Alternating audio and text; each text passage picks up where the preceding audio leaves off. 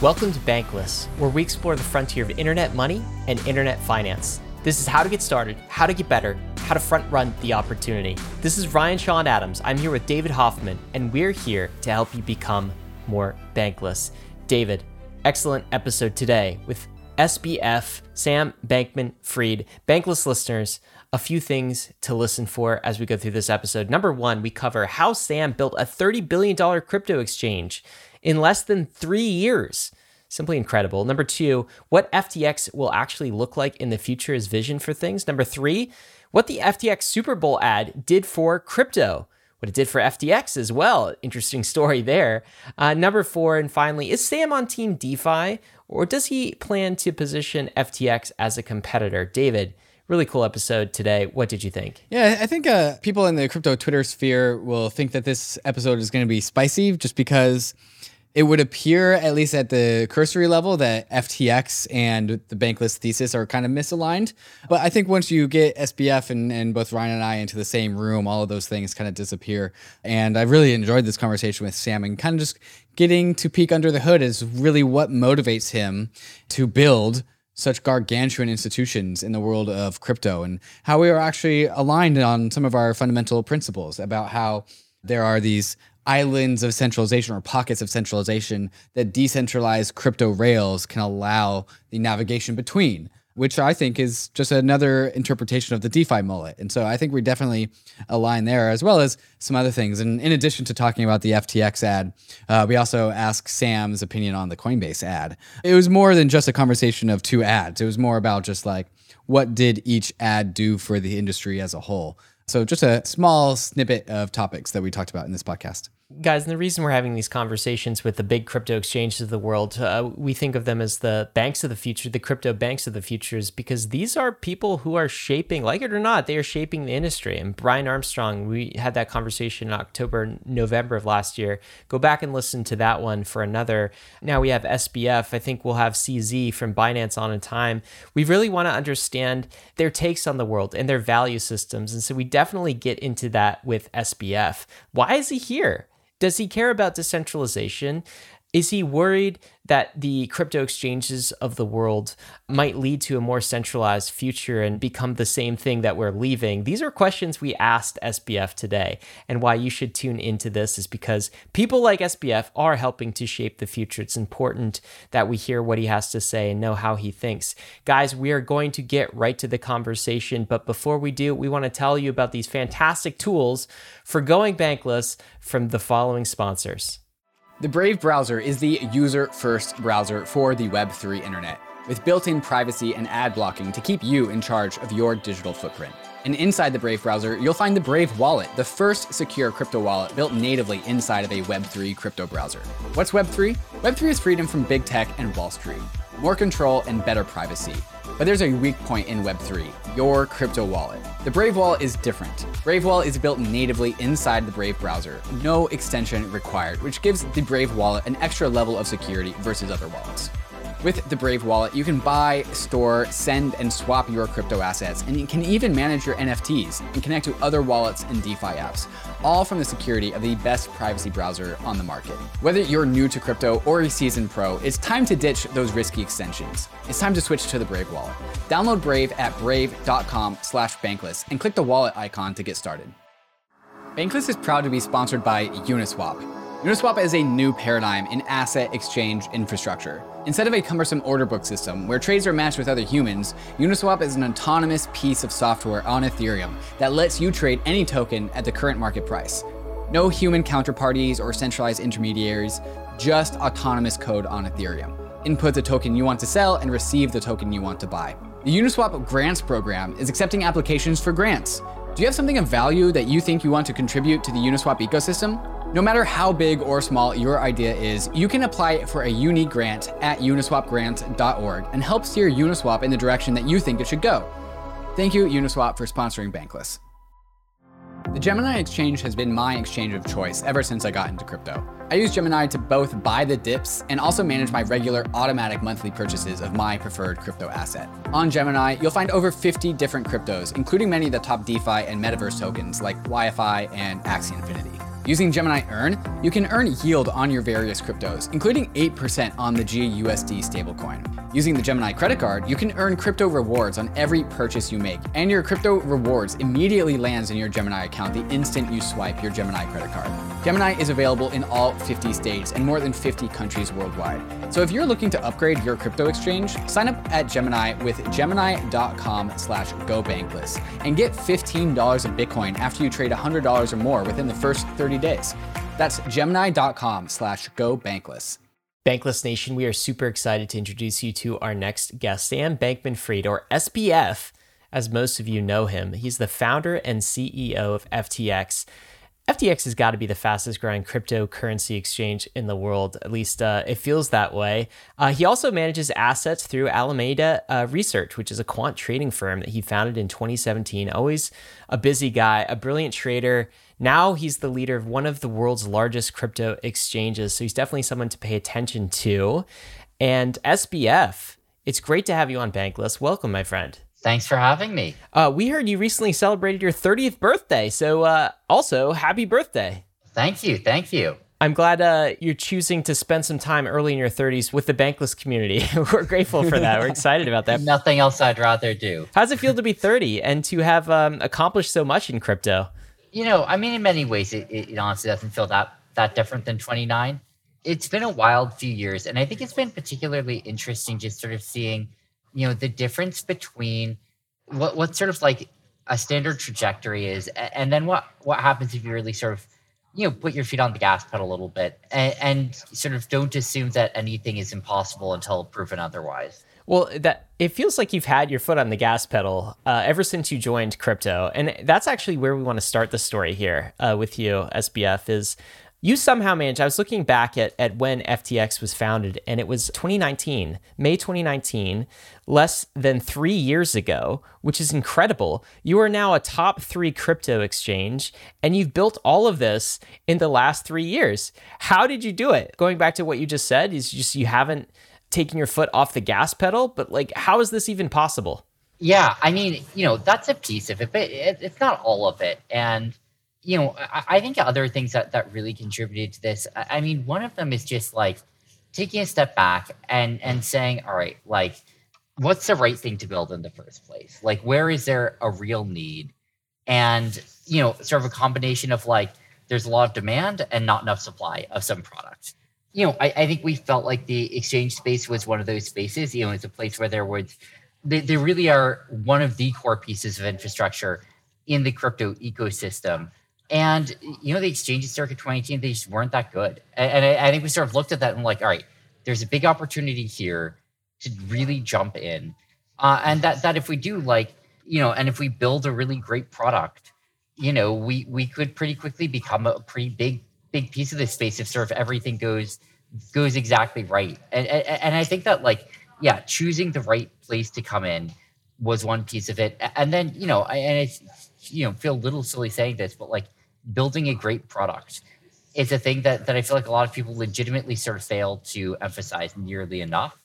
And uh, but but but obviously it's incredibly important. Sam, you made build the creation of FTX just look easy. It, from like the outside in at the at the cursory level glance, it just kind of looks like FTX just uh, was built out and manifested basically perfectly according to plan. And I remember coming, being a, a person coming in through the class of 2017 crypto, watching people comment on the rise of Binance and how Binance was this underdog exchange that penetrated into a market that seemed completely saturated and seemed unpenetrable.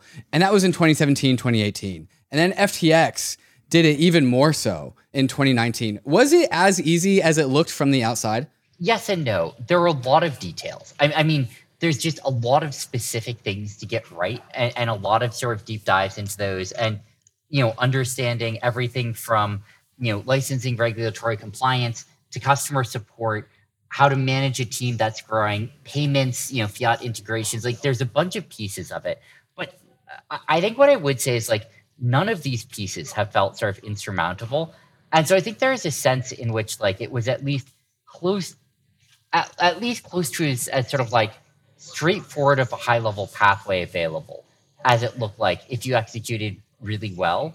You know, the devil's in the details there. but I do think that there was just a straightforward opportunity.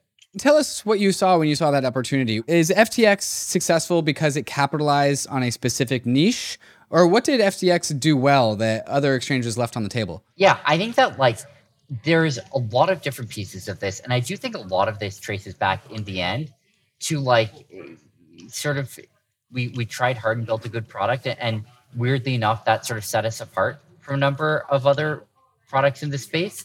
Um, but but more specifically, like margin models are one of these, right? Like, you know, anytime you have futures or derivatives or, or leverage, you have to figure out like, you know, how do you liquidate people? How do you margin call? And those were just like absolute shit shows in 2018 for most exchanges. They're losing a million dollars a day to having incompetent margin models. They just like let people put on a position with way too much leverage, you know, not nearly enough collateral, and then wait to margin call for too long and by the time they got around to it, it was too late. And, um, you know, a position was already underwater. And then they, you know, claw that back from whoever made money that week. And, and that, that's not a good system.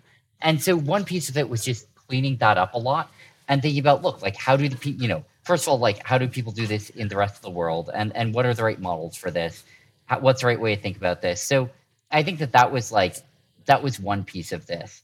And that, that's something that we really focused on a lot. You know, another piece of this was thinking about what like I, guess cross margining maybe I should add as well is sort of another interesting piece of that.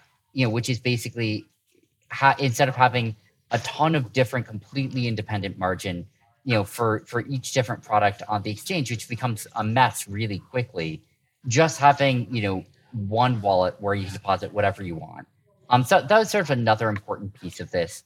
Other things, I guess, like um, you know, thinking about like how can we help build a product that like just like works the way people are expecting it to. And I think especially on whenever something goes weird or wrong. Like whenever whenever wacky things happen, it's always when, you know, everything breaks and and and customers get frustrated. What happens when there's a fork? What you do with the futures on the underlying? What happens if there are network halts? Um, you know, and what happens if futures start going to a really big discount and having a plan for those cases that sort of like was reasonable and fair to people was was sort of another thing we thought about. You know and then i think the last thing that i'll say is on the regulatory side and this has become an increasingly big deal over time. You know we've been thinking about you know from from from sort of like you know first principles almost like what is the right you know what's the right way to think about the regulation for a crypto exchange? And I think this is a really, really hard problem at this point, but it's not an unsolvable one. And I think the world is to some extent divided up between people who have sort of like, you know, are trying half-heartedly on this, people who have given up, people like it, it's there's a lot of messes here. But I think that like this is a thing on which you can figure out what the right thing to do is and do it if you try hard enough. And that's been another thing that we've really been been emphasizing a lot. So I think I don't know, those were like some things that I guess we did differently than you know many of our competitors but but i think a lot of this was just like trying to have consistently good execution across the board you guys have certainly had that. You know, I can't help but wonder as we look back through the other exchange founders throughout history is like every two to three years, a new exchange seems to come along. So we had Brian Armstrong launch, you know, Coinbase with his co-founders 2012, uh, the Winklevoss twins 2014 with Gemini, and then you had 2017 was CZ and Binance. 2019 was FTX, and what you just launched SBF. So it feels like we're due for another, you know, crypto exchange founder. Do you think that there's someone out there who could come and give you guys a run for your money? Is this just the trajectory of things, or do you think things have solidified? You have the big players now, and that's that's all there's going to be for the foreseeable future. I don't expect there to be another traditional crypto exchange coming out anytime soon, which is going to become a big player. I think that like there's a lot of appetite a few years ago for new players in the space. I just don't think there's nearly as much appetite now. That being said, I think there are going to be new players in the space which are sort of tangential to that. I think you know looking at players like PayPal, right, which are they're not crypto exchanges, but they're mass retail products that are starting to integrate crypto as a front end. And I, I think we're going to see more and more people like that start to dip their toes in the space and play play at least some role in it. Sam, I want to zoom all the way back out and get down to some of the basic questions in here. Everyone who comes into crypto, I think, comes into crypto for their own specific reasons. And so I, I want to pick your brain as to, to why you're in crypto. So when, when you look at crypto, why are you here? Like, why did you start Alameda? Why did you start FTX? What about this industry interests you? Yeah, well, it's, you know, as for why I got here in the first place, you know, originally I was trading and I, I just saw arbitrage opportunities. You know, I looked around at the space and there was, there are billions of dollars a day of volume trading globally in crypto. That's a lot of volume. The, the, the spreads were just absolutely ludicrous given that. You saw 1% spreads all over the place, occasionally 5 or 10% spreads. And so originally got involved just trading, doing arbitrage on those. Um, and, and I think when I got involved, I basically had no idea why crypto would be useful for the world. I just sort of thought, look, this is a thing you can trade. These numbers, you know, I'm, I'm used to seeing tickers trading up prices, and and and that that was sort of how how I initially thought of it. And I think it wasn't until I'd been in the crypto ecosystem for a while that I started to understand why it existed in the first place.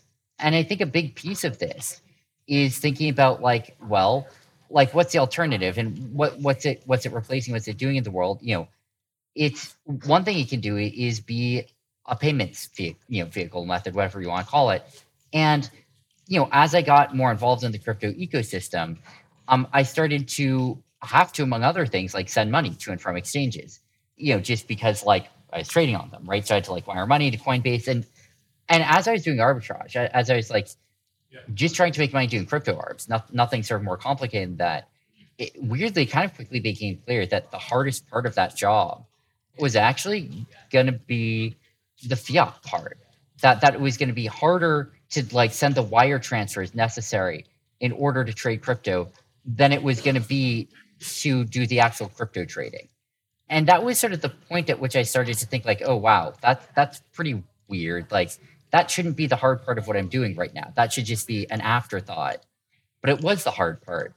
And it started getting me thinking like, boy, there's there's something wrong with that system, right? If like I'm trying to trade crypto and fiat is still the hardest part of that. And you know, we're spending probably five man hours in banks, physically branches banks, like sitting there, talking to tellers and stuff, in order to do the wires that we need. We, we're, you know, a three month old startup with like 12 people. So that, that was like a big part of the task. And, um, and, and I think it's like a really compelling example to me of like, you know, something here is just not working smoothly.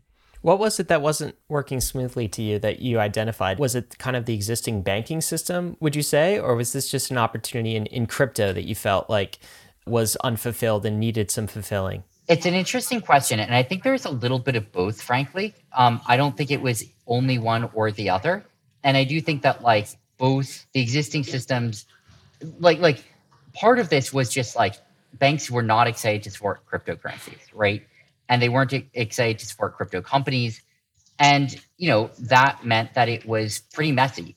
So that was definitely a piece of this, but I, think another piece of this, frankly, was that uh, you know, they were even when we started looking outside just the raw crypto ecosystem, it still seemed like a mess. And you know, it was a mess even when we were trying to do payroll. Like that was not nearly as easy as it should have been. And and to be clear, that that is not something that should be super hard. Like that should be like just about the easiest thing, you know, that that you can do. Everything that we tried to do uh, in fiat was difficult, and if you try to cross border, it got so much harder.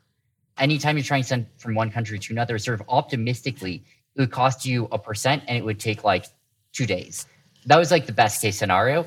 And you had to get pretty lucky for that to happen. There's often like this, um, I guess, this list of reasons that people join crypto, right? And it, I think this is um, distilled down probably, it's too reductionist, but it is still down to these three things money. You're either here for the money, you're here for the tech, or you're here for the movement, you know, the values of the thing.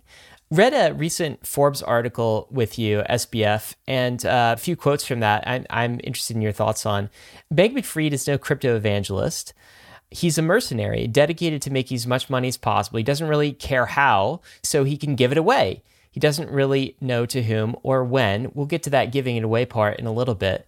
The writer goes on, asked if he would abandon crypto if he thought he could pile up more money doing something else, say trading orange juice futures. He doesn't even pause. I would, yeah. Can you talk about that a little bit more? I thought that was a really illuminating part of the article. And I'm curious if that kind of explains a little bit why you're here. I think what you've described so far about your journey in crypto is like the entrepreneur's journey. It's like I saw a problem in the market that wasn't getting fixed. And so I decided I could do a better job of fixing it. And there was this massive market opportunity. So I'm here to fix it, right? Maybe that's not quite the money reason why you're in crypto. It's sort of like you saw a need and sort of the entrepreneur's reason you're in crypto. But I'm wondering if that is true. If you saw a need in the orange juice futures market and there was a big market opportunity there, could you have been there instead? Is there anything particular about crypto's value system that compels you? Or is it really about the entrepreneur's journey and kind of the money side of the equation? You know, it's complicated. And I mean, certainly at the beginning, right, when I was first getting involved, there's nothing crypto specific about what I was thinking. I, didn't really know what crypto was even. And so I think certainly from, you know, at the beginning, absolutely could have ended up in a different place.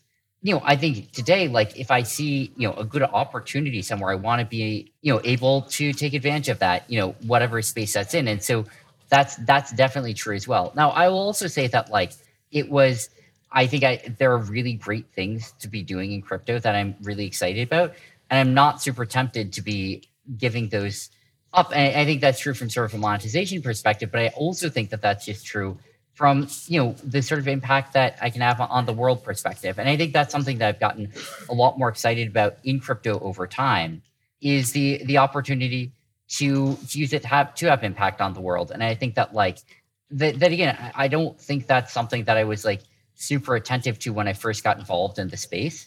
I think that's something which, you know, much more has sort of come over time for me as I've explored things more. Um, but but I do think that I feel pretty compelled uh, by its, its use case now in, in, a way that that wasn't obvious to me at the beginning, um, and that I want to see through. And and and I think this is from the perspective of like disintermediating financial markets. I think it's from the perspective of you know allowing international monetary transfers to work reasonably, um, and a bunch of other things. Sam, there's this term that I've learned recently that I've been using more and more because it, it, seems to describe the reasons as to why so many people feel compelled to join crypto regardless. And that, that term is uh, being nerd sniped. As in, crypto has just like this insane amount of surface area of problems to be solved.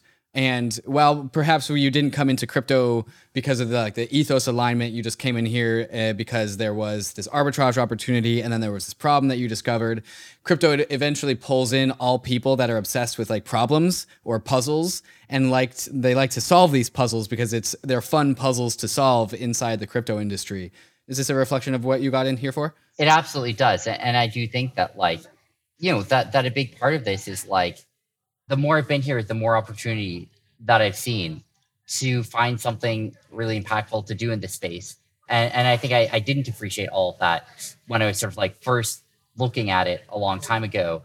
But I, I, I think it's huge there's this common trope in crypto where you like you come for the money and you stay for the tech. Is that kind of the trajectory that you've seen yourself on? Is like, oh, first there was arbitrage, then I found discovered I could build this business. But then you just recently alluded to there's more and more use cases that you can see crypto helping create more and more real world impact. Is this kind of the trajectory that you've seen yourself on? Yeah, I think that sounds about right. What are those use cases? What are those like high impact things that have really captivated your attention? Yeah, so I think one piece of this is like every time that we pay for something in the States, you know, we're sort of like by default bleeding something like 3% to various fees along the way which is a lot to be paying. That that survey is one piece of this. You know, a second piece of this is whenever we send money overseas, and we're losing optimistically five percent, sometimes twenty percent on on spreads there. That's you know horribly inefficient. And and and you know a lot of what's going on is like, you know, how can you how how does a payment work right now? Like if if, if you know one person wants to pay another, what does that mean? What's it entail? And I think part of the answer here is like, well, that payment only works if there are uh, two people who both respect the same payment method, right? Like they both agree on what it means for that payment to happen. But in order for that to happen, what what you have to have, you you have to have um, a situation where like there's some payment method if you're talking overseas, which is Well, it's probably not run by a country because it's cross border. It's probably not run by a company. I don't think we're end up with like one company having sort of the propri- proprietary payment method for the whole world. You need a third option. And I think blockchain is one of the first times that we found another way to do, you know, to, to have ledger, right? To, to, have some ledger that you reconcile between two parties. And so I, I think that's that's super compelling. I think that when we do, so there's payments internationally, there's payments domestically. Um, I think you look at holding assets, especially, I mean, Ukraine right now, I think is a great example of this, right? Like right now, there's huge amounts of cryptocurrency based donations going to Ukraine because how else are you going to get funds there easily? And, and I think if you're in Ukraine, right, a lot of people are thinking hard about like, what should they be storing their assets in? Where, you know, where do they feel confident that it's going to be stable? And, and so I think like that's another side of this. And, and so I think all of those are like various reasons that like that that we're starting to see more and more usage of it.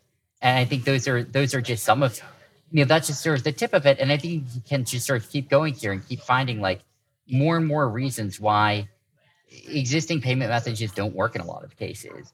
And crypto presents a really compelling, you know, alternative to that.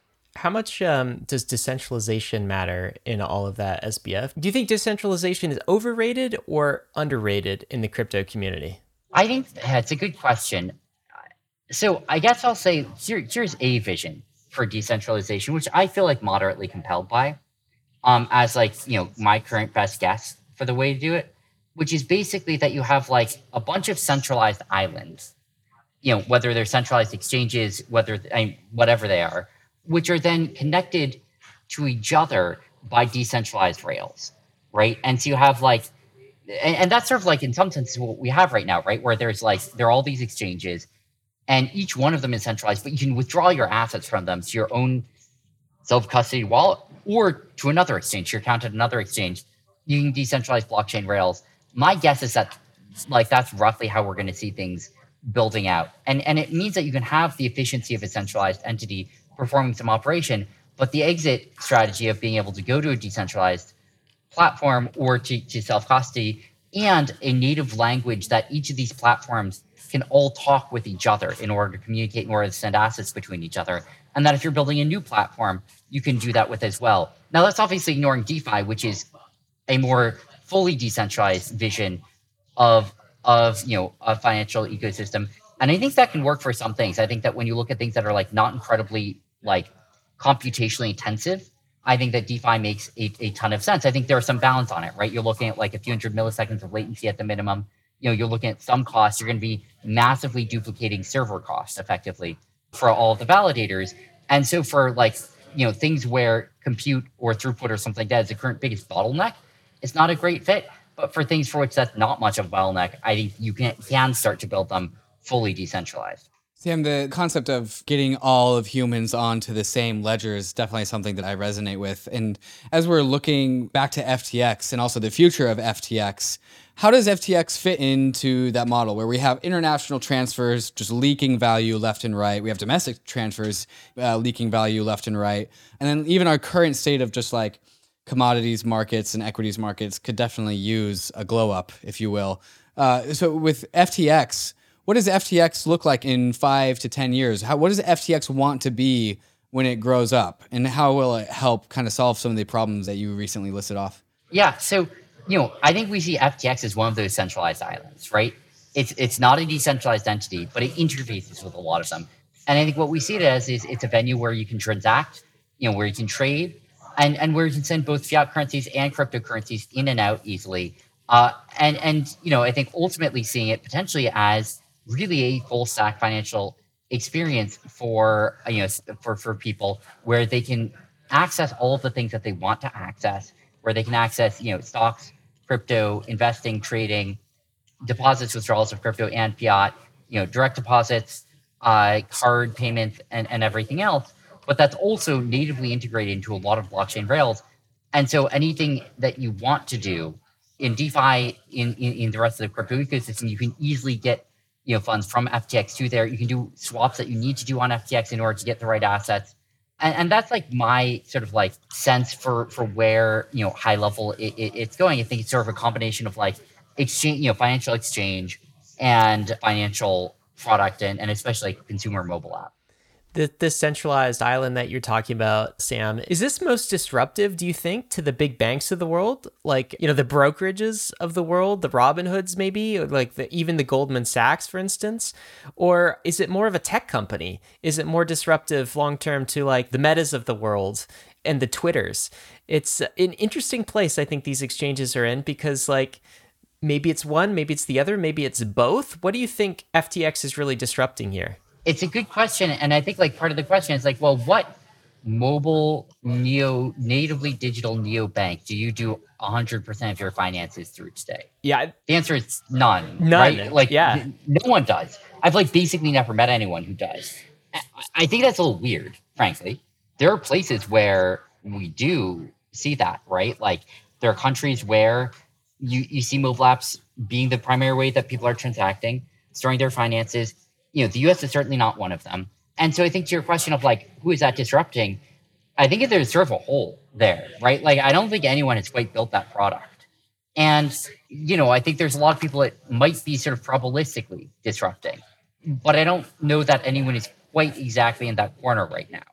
You know, putting that aside for a second, like, I, I, I think that there's a disintermediation part of this, which is important as well, right? Which is basically when you and, and, maybe maybe one way to think about this is like if you want to buy Robin, if you want to buy Apple stock on Robinhood, right? What what's that process look like? Sort of like market structure wise, it's messy. It, it, I mean, you're going through, you know, mobile app, PFOF firm, ATS PFOF firm, clearing firm, custody firm, exchange, and then that whole thing duplicated on the other side. Like our traditional financial ecosystem is heavily intermediated for everyone except for like HFT firms that are going direct to exchanges and that's a big difference as well versus, I mean, FTX, but also just more generally the crypto ecosystem, where sort of the ethos is everyone has direct access. The exchange, they have direct access to the product. And I think it removes intermediaries that are just charging fees and, and removing information. It seems like after you layer on a lot of these uh, products that FTX seems to have built and perhaps has aspirations to build, it kind of seems that FTX just turns into like this financial superstructure where we have so many different financial sectors of the world. We have banking, we have exchanges, uh, we have commodity like risk management tools, and it seems like FTX is getting a little bit in getting their fingers into all of them, including NFTs too. Is kind of the concept just to combine as many financial products under the same umbrella as possible and just like there's always the joke that even like Starbucks is becoming a bank, right? Where they do their gift cards. Basically, they have like a hundred, a billion dollars in deposits. And the meme is that everything ultimately converges to a bank. Well, a bank ultimately converges to a brokerage and it goes from there. And everything kind of just converges upon this one central superstructure. And I think FTX is just going there even faster by leveraging crypto rails in the background, which is what crypto really enables. Is that kind of like the long term goal of FTX, just to be this one product to serve them all? I think there's definitely a piece of that. And I think that there's a few important addendums to that. One is doing that, but putting things on blockchain rails as much as possible and being able to leverage the infrastructure that cryptocurrency and, and digital asset space have. And so I think that, you know, you look at at sort of the a lot of the things that that that blockchains have enabled crypto exchanges to do and trying to make that a more general structure, that's definitely one of the angles here and something I think long term we're, we're super excited for. So, uh, want to talk about some of the other sectors that you know you bump up against in crypto when you have sort of a you know centralized island of the type you've described FTX as. And you know the first contrast point is FTX and DeFi. Compare and contrast. So like friends or competitors. Is FTX a friend of DeFi, or does it see DeFi as kind of a, a competitor that's maybe out to eat its lunch? What's your take? I think we think we're a friend of DeFi. I think maybe DeFi thinks they're a competitor to us, uh, but but I, I certainly think of, of, of, us as friends, and and I think a lot of the reason is like I think that there are pros and cons, and there are reasons to use one, and there are reasons to use you know another, and I, I, I think that like you know one piece of this is looking at again things that are computationally intensive, not a great fit to be directly on chain. Now they can interface with blockchains, right? Um, but like you're not going to have the same TPS on a DEX as you as you do on a centralized exchange. You're going to have the same latency or fees. On the other hand, I think there are a lot of things that do fit natively on chain. I think that like you know DEXs are one thing which I think especially for like the consumer side um, you know, where where latency is a lot less important and where throughput's a lot lower. it would be totally reasonable. Another side of this is social media. I think that like it could make a ton of sense for social media messages to end up on chain, decentralized. I think it would go a long way towards sort of like breaking into the the giant sort of moats that each social media network builds because they're not interoperable with any other one. They have all of this captive, you know, all these captive messages and user base. Um, I think there's a lot to be said for making social media interoperable for having users own their messages and permission whatever platforms they want to be able to access it. And I think that using a blockchain for, for the underlying social media rails could make a ton of sense from that perspective. Sam, I'm interested in that you said maybe DeFi doesn't always think FTX is its friend. I'm curious, why do you think that? Why is that your perception? And um, you know, why do you think maybe part of the DeFi community believes this? Yeah, totally. So, and to be clear, I think you know I don't want to make an absolute statement about all of, of DeFi or anything like that, but I, I definitely think that there is, you know, I, I think that there there are some people who, uh, you know, see DeFi as eating everything, um, like literally everything, and, and so I think see it as like well, anything that like does financial services is, is going to be effectively competitor eventually, one way or another. And I think that's not so much my guess. I do think that there's like ways in which like there will be competition, but I, I think there's also things that are better suited to each part, and that there's a lot of ways that they can just complement each other and interface nicely, you know, with each other. But I have to think that the sort of like DeFi will literally the whole world mentality would see anything that is you know a centralized island as as potentially competitive. There's definitely some uh, hardcore decentralization maximalists out there who might take that approach. Certainly, I think most in the bankless community, at least, are somewhat pragmatic about it. It's sort of like we don't want uh, centralized institutions, what we might call banks, gaining too much control of the system, or we sort of revert back to the our prior system. But there's definitely a pragmatism about it because there's a, ton of good that centralized islands do for the ecosystem as a whole.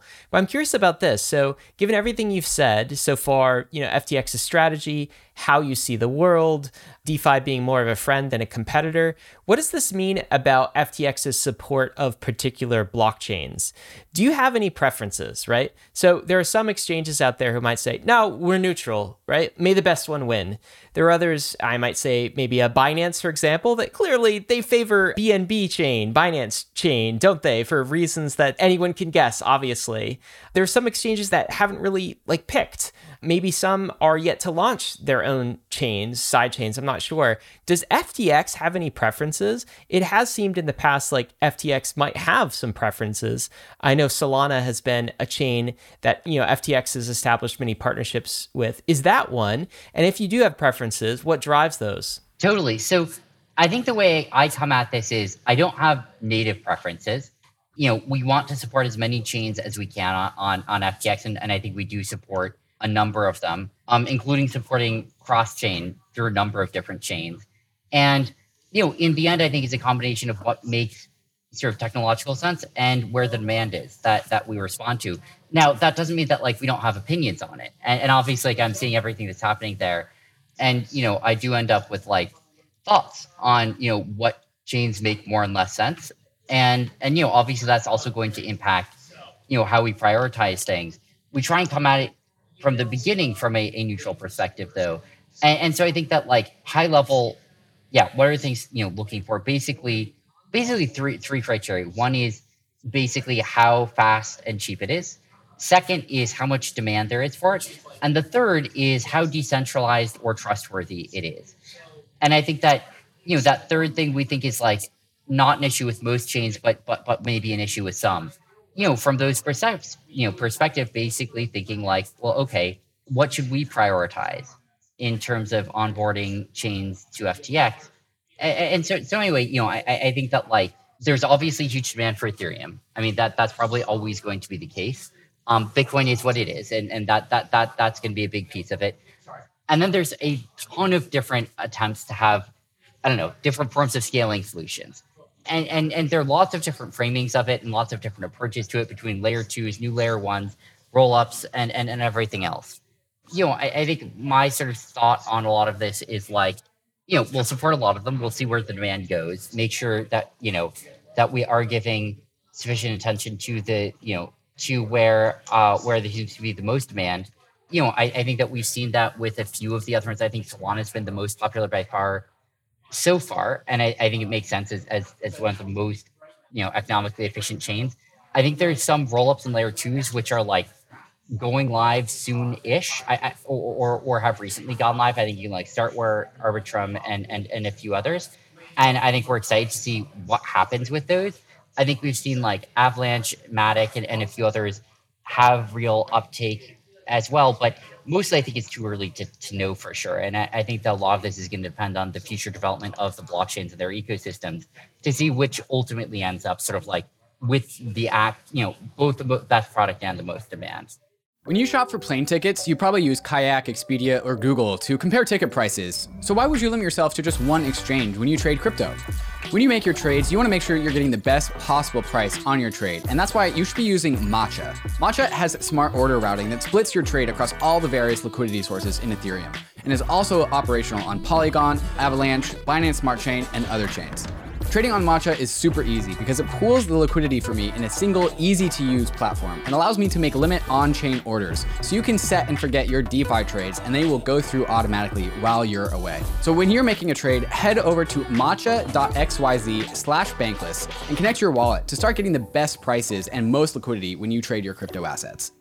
Slingshot is a decentralized trading platform that combines the performance and ease of a centralized exchange with the openness and transparency of DeFi, creating the world's most powerful trading platform. Slingshot aggregates liquidity from all of DeFi in order to find the best price on thousands of crypto assets. Every token on Slingshot comes with a price chart and trade logs to give you insights into the market's activity in real time. Slingshot is available on Polygon, Arbitrum, and Optimism, saving you from the high gas fees and low transaction speeds of the Ethereum L1. There are no fees to trade on Slingshot, and any positive slippage is given to the users. Trading on Slingshot is a social experience. Chat with others online about trading, markets, and tokens via the platform's built in global chat box featuring Web3 sign in. You can even set your chat avatar to your favorite NFT, or soon a Slingshot 2099 NFT avatar. Once you bridge your assets to Polygon, Arbitrum, or Optimism, go to app.slingshot.finance to trade and use the chat box to share your trades with others and find other tokens to ape into. Arbitrum is an Ethereum scaling solution that's going to completely change how we use DeFi and NFTs. Over 250 projects have already deployed on Arbitrum, and Arbitrum's DeFi and NFT ecosystems are growing rapidly. Arbitrum increases Ethereum speed by orders of magnitude for a fraction of the cost of the average gas fee. When interacting with Arbitrum, you can get the performance of a centralized exchange while tapping into Ethereum's level of decentralization and security. If you're a developer who wants low gas fees and instant transactions for your users, as well as EVM compatibility when developing, visit develop developer.offchainlabs.com to get started building your application on Arbitrum. If you're a user, keep an eye out for your favorite DeFi apps or NFT projects building on Arbitrum. Many of your favorite apps are already live, with many more coming over soon. You can find these apps at portal.arbitrum.one, and you can bridge your assets over to Arbitrum using bridge.arbitrum.io in order to experience DeFi and NFTs the way it was always meant to be fast, cheap, and friction free. Turning away from the perspective of FTX and leaning into the perspective of SBF instead, uh, there was a, a, tweet that's absolutely famous in the Twitter sphere uh, that you tweeted on January 9th, 2021. And it was in a debate with whoever Coin Mamba is. And you tweeted out, I'll buy as much SOL, Sol, Solana's token, as you have right now at $3. Sell me all you want, then go fuck off and that was at Solana price at three dollars, of which it's now at $81. So obviously that was a good tweet. Not to mention coming down off of the high $250 at the peak of the SOL price. Sam, what gave you the conviction to send this tweet? Because it was one of those things where you had to have had conviction to send it, and you have been proven absolutely right. What were the indications? What were the signs that you knew that this was going to be a good trade? You know, obviously, I don't know anything for sure. And, and I was like, certainly going out there on a limb a little bit. But basically, I, I think like looking at where it was back then, you know, market cap wise, you know, it was it was it was around a billion dollars or so. I thought that you know of the chains at the time, it had sort of like clearly the most compelling vision for how it was going to to scale. You know, thought that that it had like a real chance of becoming one of the top chains, and you know, I think about like how big would it get if it got there? I think the answer is like, you know, hundred X, right? Was like a real possibility. And I thought the odds were like way above one percent. of that. And so, you know, I think putting all those together just sort of seemed like, look, like this is this is an insanely low price for what I think is one of the strongest technical teams in the ecosystem. And you know, at that price, yeah, you just buy, I don't know, as much as there is. Were you surprised that the price went from three dollars to ultimately two hundred and fifty dollars? Like, at what point were you like, "Oh my god, this exceeded my expectations"? It definitely happened a lot faster than I thought it would, and you know, I think it was sort of like a, a, a an optimistic case that ended up being realized, and, and ended up being realized shockingly quickly. Um, I don't think it was like out of the realm of possibility, but I think it was, it was definitely a lot faster than I was sort of expecting, and you know, I, I, I think like I don't know exactly why why it happened that fast. I was uh, it definitely outperformed my expectations. Are there any other um, changes you feel similarly about today now, Sam? I mean, I think like people are curious because it still seems like it's the early stages of what we might call kind of the execution layer of these blockchains and there are new competitors that are entering the ring. You mentioned a few like Avalanche and Matic, and there's also layer twos, which haven't yet seen their season. Anything you're particularly bullish on from your vantage point on alternative chain front? Yeah, I mean, I think those are a lot of the chains that I, I want to be looking at and doing a deeper dive into. And I think that like I wouldn't be shocked to see one of those come out as a real competitor uh, I, I, think part of this is looking at what do bridges look like, especially when you look at like, you know, Starkware and Arbitrum uh, and others that are sort of like explicitly meant to be viewed as sort of like layers on top of Ethereum. I think the sort of like complicated piece there is always like what happens on that interface. But you know, if you can get that working in a really great way, I, I think that's a real competitor, and I, I, think that would be really interesting. Um, and then you know, I, I think outside of that, I think like Avalanche is one of the chains that we see as like you know they've got a really smart team and you know been been grinding away at, at a product a good product for a while. Um, would not be surprised to see them um, start to play a larger role in the ecosystem. And then wouldn't be surprised to, for there to be a change that like we're just not expecting at all come and, and end up playing a big role. I mean i don't think that you know we certainly don't feel like we know everything that's going to be going on you mentioned bridges a couple of times now, and I'm curious if you think uh, central exchange, centralized exchanges like FTX play a role in the bridging process. I know FTX recently announced support for Arbitrum, which is awesome, layer two, so withdrawals and, and deposits there. How does FTX see itself as a bridge from fiat to the more native blockchain ecosystem? Yeah, I mean, we absolutely see ourselves as a bridge in that sense. And I think that, you know, basically what that means is building as many fiat integrations as we can, as many different currencies as we can that work as well as we can, and then combine that together with as many blockchain integrations as we can, so that you can easily convert between euros and you know ERC20 tokens, between pounds and SPL tokens, between dollars and Bitcoin. Um, basically, being a central repository of liquidity, um, you know, addition to on ramps and off ramps, so that it's super super easy for people to just like convert between all of those uh, without having to worry about it. So that's that's really what I'm one of the big things that I, I see it as, and that starts to bleed into the sort of payment processor side of this. Let's talk about maybe the second contrast point. So, if we've established that FTX sees itself as a friend of DeFi, are you a friend of the banks? Are you a friend of the Goldman Sachs's of the world? If you're more a competitor, I know earlier we were talking about how you see FTX as maybe occupying some new white space that these institutions don't currently occupy. But, you know, the banks are hungry they're looking to grow and they're looking to gain more market share. Do you think they go down without a fight? And let's talk about that. And then maybe I want to talk a little bit more about regulatory, but the banks themselves, how does FTX win against them? I mean, I think that there's a big question of what role they want to play in the digital asset ecosystem. And I don't think it's clear yet. Like, I, I don't think that we've seen banks really stake out what their direction is going to be. You know, when we talk to them, this sort of classic thing. Why? Why are they so slow? So imagine that, like, what's the biggest company that you've worked at in terms of employee number of employees? Above a thousand, but you know, twelve hundred or so. Very small. cool. So, how many employees do you think like Citibank has globally? I think googling this right now. Jesus. I'm gonna guess hundred and thirty thousand. Oh God. It's my guess. What do you think, David? Oh, I don't know, but it's a large number, and I'm scared of it already. Two hundred and ten thousand.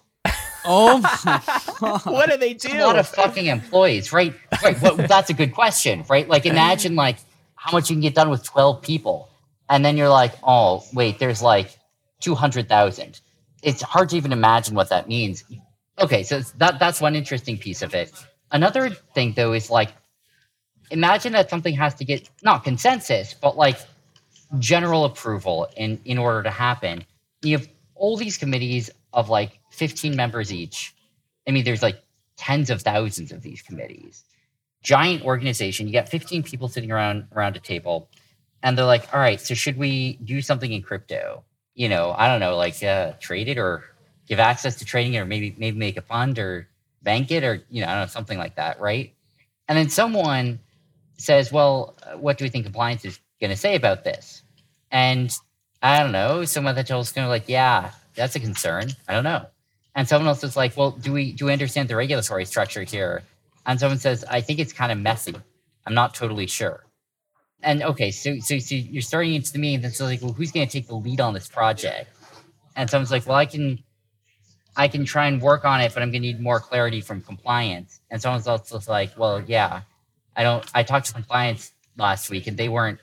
They felt nervous, And they didn't know either. and they know. And now you're like, well, of course, that committee's not going to make a decision, right? Like they're like so far away from being able to actually give a green light on something, and everyone is nervous that someone's going to be nervous that someone is going to decide that there isn't enough clarity for them to feel comfortable moving forward with some piece of this. Is how this all is going to bottom out in the end, right? Like some some long chain of nervousness.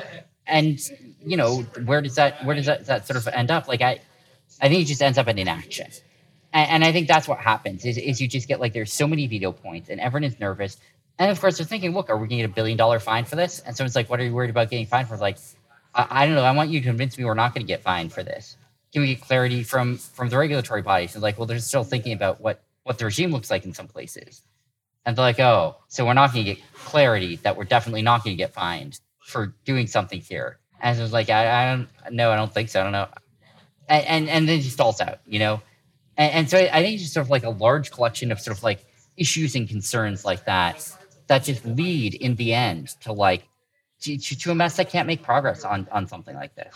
It sounds like the only type of organization that works under this like context that you've kind of laid out for us is one that asks for forgiveness, not for permission. And it kind of lends itself to the upstarts of the crypto world rather than the incumbents of the legacy world. I think there's definitely a piece of that. And you know, the other thing that I'll say is like it's not I wouldn't say that it's impossible to get regulatory clarity. It's just hard. You have to put a lot of work. And you have to really understand what's going on deeply and have lots of conversations with- regulators. And like that's something that a more nimble organization can do when you look at the larger organizations. Like it's not even just about doing that, it's about doing that and then giving comfort 209,999 other employees that you've done that to the extent that they should not have to themselves do that digging again and not have to, to duplicate that same extremely long investigation 200,000 times in order to, to be comfortable moving forward. Like that, that, that, that's a pretty tall task. let's talk about that then the regulatory side because i know you've been quite busy on the regulatory front and i've got a you know number of questions for you. But regulatory could also be a cudgel that banks use on the crypto industry as well. Like somebody might hear what you're saying sam and say yeah but like i understand but you don't know someone from the banking sector you don't know my compliance department. And the reason we have compliance is not because we want to it's because it's all of the government makes us and it's because all of this you know legislation and regulatory cruft has been added over the decades of the financial system's life. So like you don't have to abide by those things sam. And so it's easy for you to say compliance gets stalled by indecision but you should be forced under our same compliance and regulatory regimes. And so they might use that as a mechanism, as a choke point for the crypto industry. Talk about the regulatory situation in general, because it feels like the crypto industry is in a long series of battles, right? To establish crypto in our nation states, like in particular, talking about maybe the US. Are we winning or are we losing this battle? In the end, does a crypto exchange just get regulated as a bank and have the same sorts of compliance departments causing hundreds of thousands of employees that the old regime had. Talk to us a little bit about the regulatory landscape right now. Yeah, and, and I will say that some of this, right, when you talk about does it get regulated as a bank, well, there's one part of the sort of like mess comes from that, but but another part just comes from having a gigantic, messy institution that has trouble making sort of decisive calls in general. And so I think it's important to sort of like keep those, you know, the distinction between those clear. But, you know, putting that aside for a second, like it's less about like do you become regulated or not? It's more about like is there a reasonable path forward and and do you find it and take it? And I think that like there's been a lot of cases where like where there's, you know, difficulty and where like there isn't a clear path forward. I think there are other cases where there is one. And the biggest thing that that I think that like my takeaway has been and that I found is like our goal, rather than fighting about whether or not we get regulated as as as something that we wouldn't want to be regulated as, I think it's like we have to find a proactive way to get regulated that makes sense, right? We have to find a licensing regime that makes sense, that fits the product, that is appropriate, and that can that can sort of provide for the you know customer protections that that need to be provided for without you know killing the the use case in the first place. And and I think that that is a thing which is doable. I I I, feel like cautiously optimistic about that about that being possible and, and about it in practice happening. But it's going to take a lot of work, like a lot of hard work for us to get there. It's it's not going to be something that's automatic. And and so I think like that sort of is my core sense of it is the the longer that you try and say, look, we're just not part of any regulatory system, the consequence of that is going to be you get stuck into a regulatory system you didn't want to get stuck into. Yeah, our, our Andrew Yang's come to the podcast and said you're either at the table or on the menu, and I think that's what you're saying. Exactly, I think that's exactly right. Like you know, just saying like, ah, we're we're we're going to opt out of being part of a regulatory system. That's not an option. And and so instead, what, what I think we should be thinking about is like, well, of the realistic options in front of us, which of those seems most reasonable and likes the best fit? And how do we work within how do we work to become a part of those in one way or another? And and I think that's a big thing that we've been focusing on, you know, over the last year or so. And, and you know, I think we're making pretty good progress on it. I think we have real answers to that question um, that we didn't have um, at the beginning, which I, I'm pretty excited about. Well, Sam, you were recently in front of Congress, I believe, right? Or some congressional panel. What was that experience like? What's that like just being, you know, talking to legislators face to face and them seeing not a shadowy super coder, but like a real human being who wants to engage in a conversation? It was really good and it was really constructive. And, and I think that is a piece of it. It's sort of like, you know, being able to say, look, I'm here. Like, we're real people. We'd like to be productive. We'd like to have a reasonable conversation about what the right pathways forward are for the industry you know, this isn't something where like you're never going to have any insight into what's going on. Being there to educate, being there to answer questions, and being there to try and collaboratively work on like what's the real answer here, right? Like, what is something that solves for the main concerns that regulators have and have to have, and that lawmakers have to have in order to protect consumers, in order to, to protect our financial ecosystem. And I think that there are real answers to a lot of that. And I think that lawmakers are really, really appreciative of, you know, seeing straightforward, like, hey, here's a thing we could do that I think would help. You know, and I think one example is out of like audits for stable coins, right? Like everyone was in favor of it. And I, and, and I think that for all of the sort of like, you know, all the worry and all of the sort of back and forth and and and the sort of saber rattling on the worries of stable coins. And and I think, you know, some amount of perceived lack of interest from some stablecoins in sort of responding to that, just having like, here's a thing we can do that will like address your core problem. Let's do it.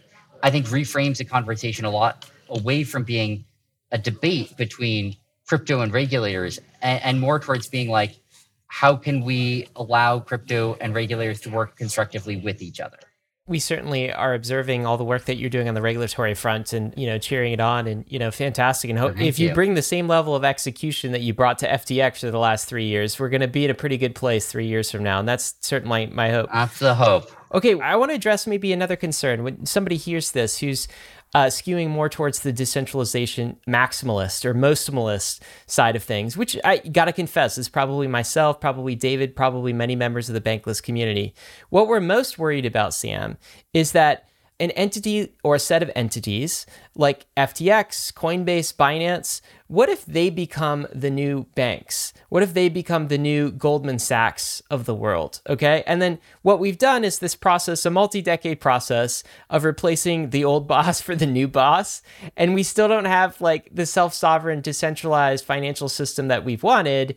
And things consolidate and pretty soon you're back to paying like 3% payment fees again and governments all over the world being able to inflate your money supply. That's what we're worried about. Do you think that there's any merit in that worry or how would you respond to that concern? I don't think it's a crazy worry. I, I totally see where it's coming from and i think it's absolutely something that you know we have to watch out for as a community is that we are actually creating something more decentralized and and more open I think that one big piece of this is when you have your finance, and I think one thing that makes me optimistic there is, you know, when you have your finances with a traditional financial institution, you don't have any control over those. Uh, At, they're, they're basically stuck there. And, and I think one of the big goals that I see here for the for the crypto ecosystem is to build a system where yes, you do have decentralized islands, but where you really are free to move between them, where you really are free to decide, you know what, that wasn't the right one for me. I'm going to move my assets to another one. And you can just do that with a click of a button, that you can do it to your own.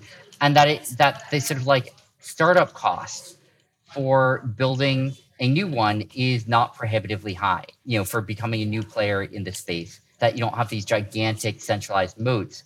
And I think a big part of ensuring that is making sure that it's not, you know, we're not in a position where like, you know, in order to be able to participate at all, in the the crypto ecosystem you know that you have to get acceptance from the existing players right? Like and, i think we are sort of in that position right now with a lot of traditional finance where if you want to become a part of the system right if you want to what you need you need to get accepted by the banks for for, for banking.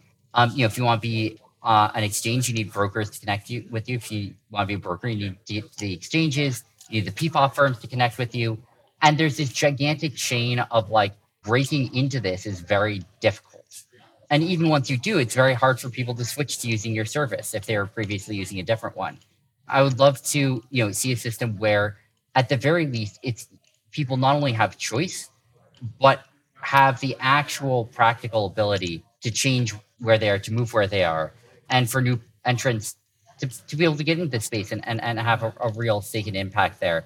And I think we should make sure as regulation sort of rolls out here that it allows for that and that it doesn't create impenetrable moats or penetrable in theory, but it, but not in practice moats. Well, the ability for users to permissionlessly and freely exit from systems, I think is going to become increasingly important in these 2020 decades.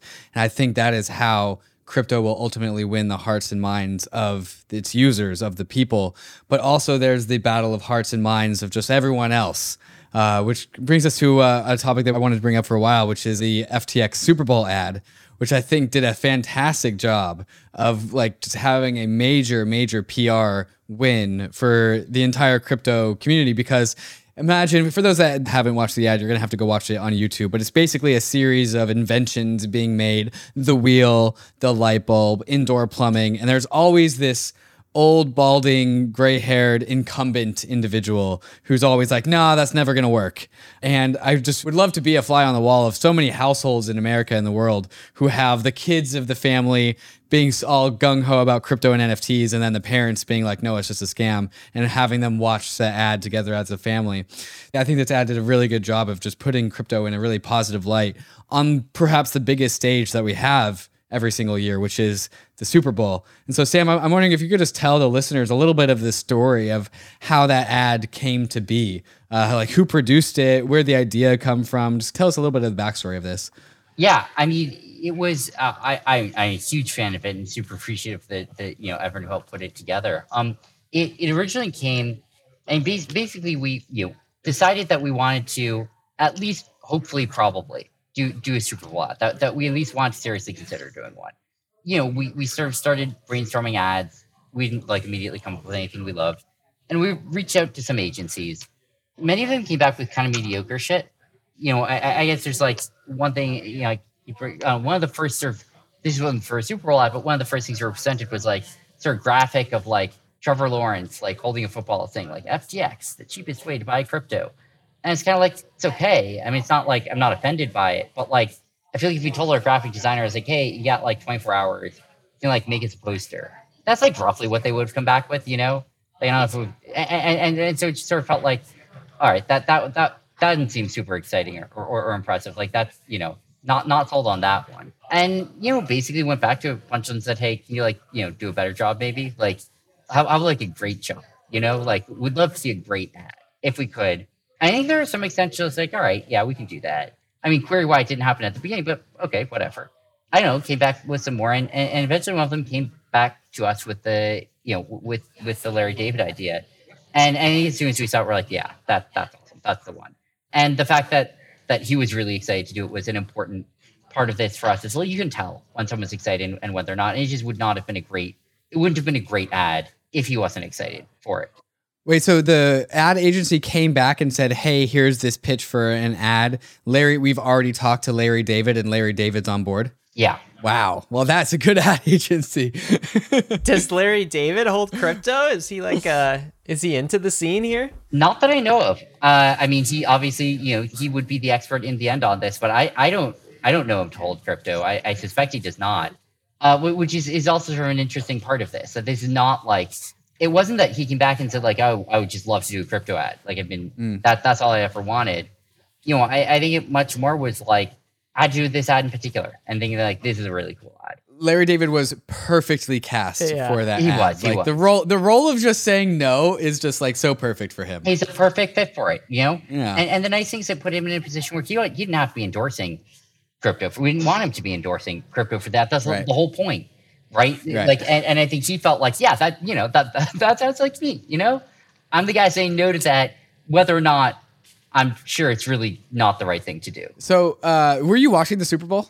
I, I was actually at the Super Bowl. Oh, you're at the Super Bowl. Okay, there, so yeah. you were not seeing the ads. Unfortunately, no. I, I saw them afterwards, you know, on YouTube and stuff, but Well, but fortunately you're at the Super Bowl, so that, that's even better. I made up for it. yeah. it in the end. Yeah, I'll, I'll take it. So, uh, what were your thoughts on the Coinbase ad? I think it was really trying to accomplish a very different thing than what our ad was. Oh, certainly. And and I think that like, I mean, there are a lot of ways of seeing that, but it, but I think one of them is like, if you look at like what was the impact of those ads, looking at sort of like between before and after the ads, I think that like Coinbase had a massive, massive jump in like the ranking in the App Store. Like they just had a fuck ton of signups that day. And I think that was is an incredibly effective ad for getting people to sign up for Coinbase. And you know, good for them. Um, that's a reasonable thing for them to be focusing on. Some might say more than just a reasonable thing. It wasn't what our primary focus was. Like our primary focus, rather than trying to get people to sign up for the platform, you know, our primary focus was how do we spread who we are and who the industry is as a brand in a way which is going to stick with people. And and so from that perspective, you know, the flip side is they got massively more registrations than we did, but we got um, you know, our Twitter FTX official Twitter following like doubled, or I think grew by fifty percent over the course of that ad, and Coinbase is basically didn't budge. And so they, they just had like totally different impact on those two metrics. And I, I think that actually does a pretty decent job of summarizing like what the difference was between their, their aims. And I think they were both good execution for what they were going for. But I think we're aiming for very different things than Coinbase was. I do think there's something to be said for um, the narrative public good of crypto that you Yeah. just contributed towards with that ad. And, you know, I think people in crypto are appreciative of it. I've, I sent it to family members and such, and we've talked about it a couple of times on Bankless already.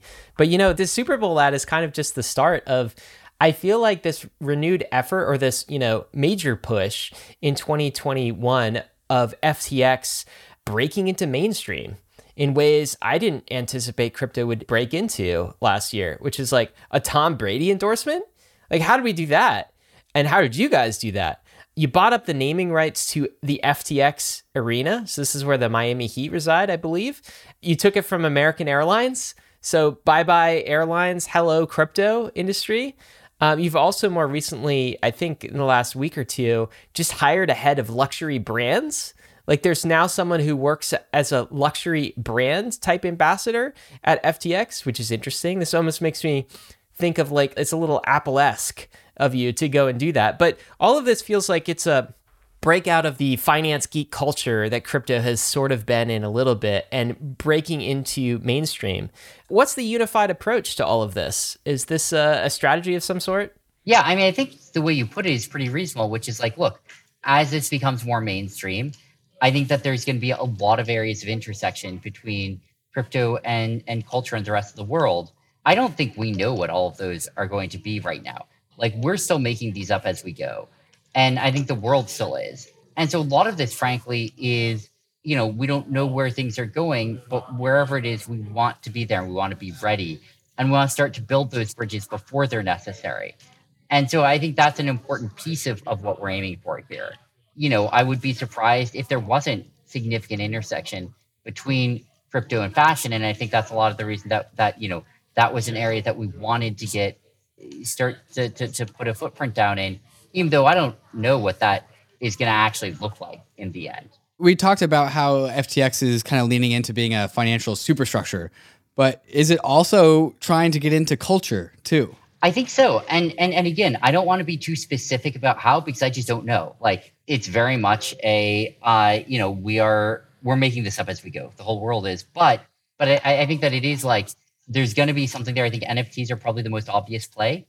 I think that we want FTX to be a part of of that culture. And I think we want the crypto industry to be a part of that culture as well. And I, and I think that like, you know, to the extent that we can start to build those bridges now, um, I think that that can do a lot of good because it, gives us more time for, to prepare. It gives the industry more time to prepare to start building great products, having great ideation before having to go on on the center stage. And it's always shitty when you you sort of have to like, you know, wing it for you, you know when uh, when when the whole world is watching. Sam, I'm curious about NFTs. I know you guys launched an NFT platform not too long ago. Uh, do you own any NFTs yourself? Are you personally excited about it? I don't generally personally invest myself. I think it's all all through like you know companies. And, the other thing that I will say is I am completely non-visual as a person. I don't know. I was born without that gene or something. And and so, you know, from my perspective, like I don't personally um, think that I am the target audience for many of these NFTs. That doesn't mean they're not cool. It just means like they aren't built for me. Um, or or maybe I'm not built for them. You know, I think I I really like sort of NFTs that have some I- interaction with the outside world.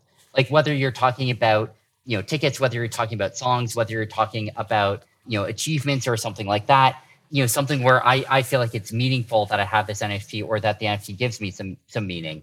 Um, or, or represents some meaning or some object or something that those are the types that I'm personally I think like more excited for. But I also acknowledge that I'm wrong on that point. The world has, you know, and markets have, you know, definitively decided I'm wrong and I'm I'm comfortable with that. Can we uh, talk a little bit more about something we maybe alluded to at the beginning? It's not only crypto becoming mainstream, but like crypto people are sort of becoming part of mainstream as well.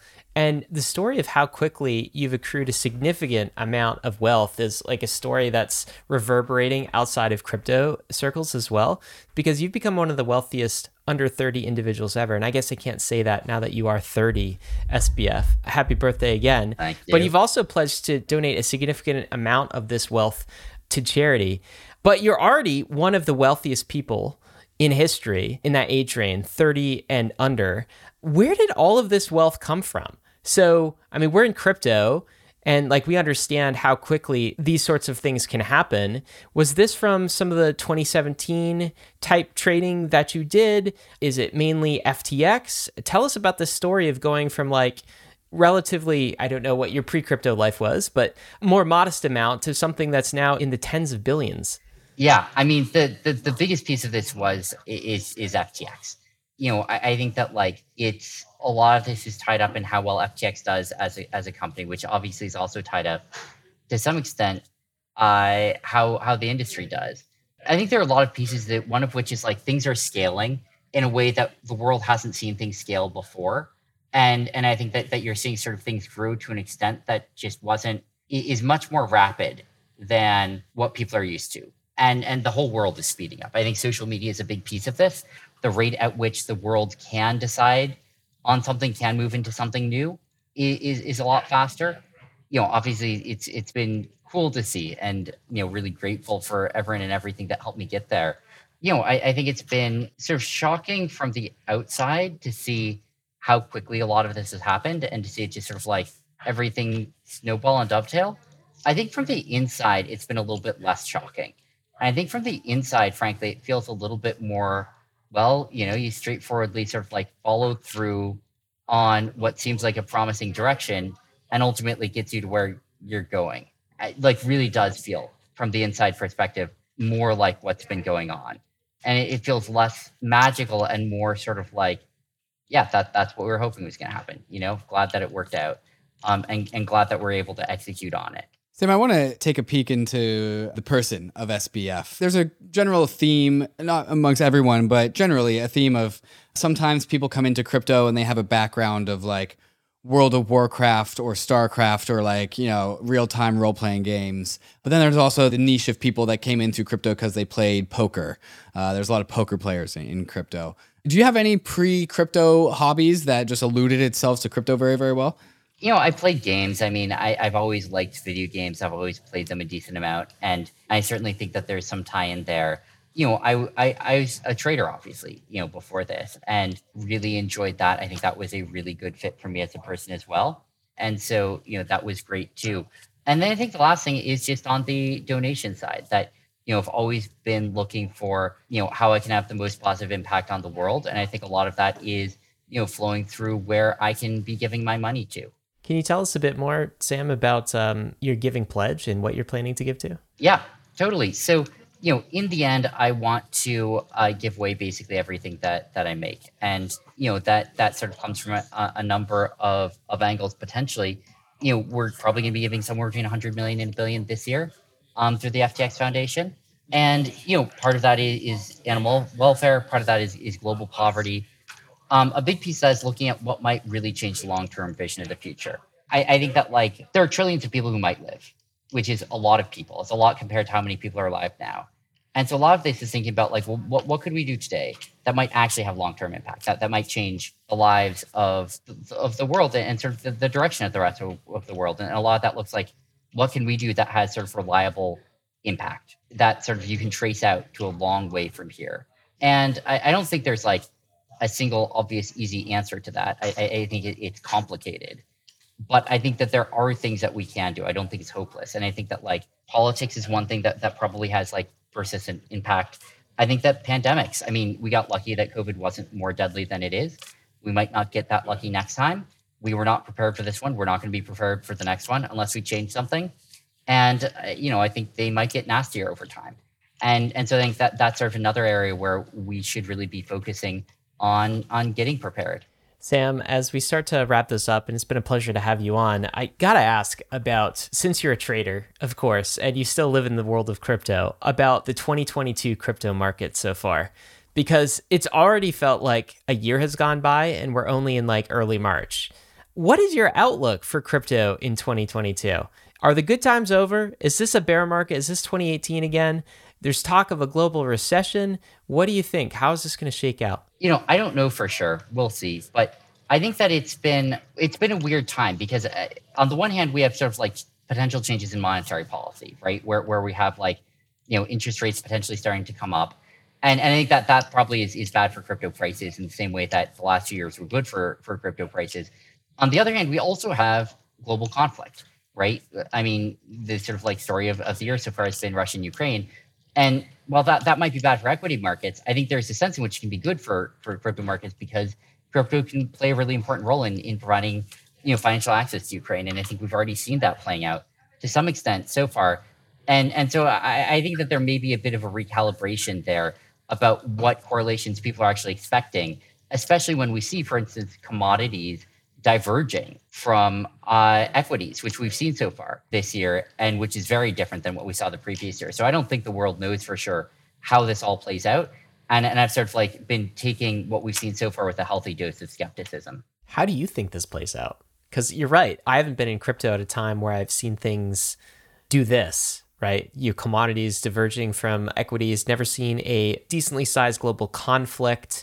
It's all a very weird time and unique time. How do you think it plays out? I don't know, but I think there's a compelling argument that that like crypto should be outperforming here, and and I sort of would expect it to. I think it still might, and um, and I, I think it might hasten a little bit of the move towards a more digital world. If it is a bear market or the state that we're in right now, what should traders do? Anyone who's kind of seeking alpha in this type of a market, how should they react? I mean, look, I don't I to give financial advice, but I think what I'd say is, you know, whenever we're in more of a bear market, the single most consistent thing is that like what falls off the hardest are assets where it was never clear why they were priced they were and how they were in the first place. The sort of like meme stocks, the super growth assets that aren't backed by like really solid fundamentals. I think those things are, are things that, that you know tend to not perform so well in, in bear markets. I, I, I would expect to see some of that here. Um, I think you know outside of that, like that doesn't mean I don't want to necessarily say you should sell them, right? Because like things can recover. Like this isn't necessarily permanent either. But I, I think that's definitely a pattern that I would expect to see play out, and that I think we already have seen play out to some extent. You know, I, I think beyond that, like you know, basically looking at like what are sort of you know thinking longer term with with the positions that you're taking, right? Like not thinking like anything I do, it, it better be good by like a billion percent by next week, or it's a failure.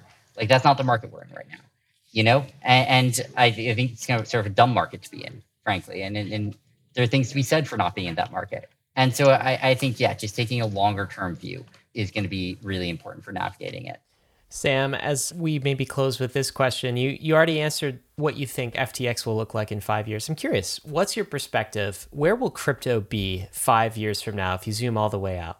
So I don't know for sure, but here's the optimistic take. The optimistic take is that it will be half of finance will be crypto based, and um, you know both sort of like native crypto assets, but also other assets will be tokenized. Um, that social media will be starting to break in there. That you know digital universes, metaverses, whatever you want to call them, will be tied together by blockchain rails with NFTs, that everyone will have a crypto enabled wallet and that it'll be a global phenomenon. And, and I think that's like, that, that's sort of, I think, the optimistic take. And I think there's a real chance of that. But I do think it, that, that it's dependent on us as an industry playing our cards right and that you know if we if we fuck it up it, it may not happen that's great to end on uh, hopefully this will all be okay I'm definitely bullish going into this year, but on a longer term time horizon, and Bankless listeners, we hope you are as well. SBF, thank you so much for letting us dive into your brain and understand what the future is. We really appreciate it. Of course. Bankless listeners, some action items for you. Number one is we're going to include a link to that Larry David commercial we were mentioning. If you haven't seen it by now, go check it out. It's a ton of fun. Also, secondly, like, subscribe, and review this podcast. That is how we get crypto out to the world, the top of the charts. Make sure you do that wherever you're listening to the Bankless podcast. Finally, risks and disclaimers. None of this has been financial advice. It never is on Bankless. Bitcoin, ETH, DeFi, all of these things are risky. You could definitely lose what you put in, but we are headed west. This is the frontier. It's not for everyone. We're glad you're with us on the Bankless journey. Thanks a lot.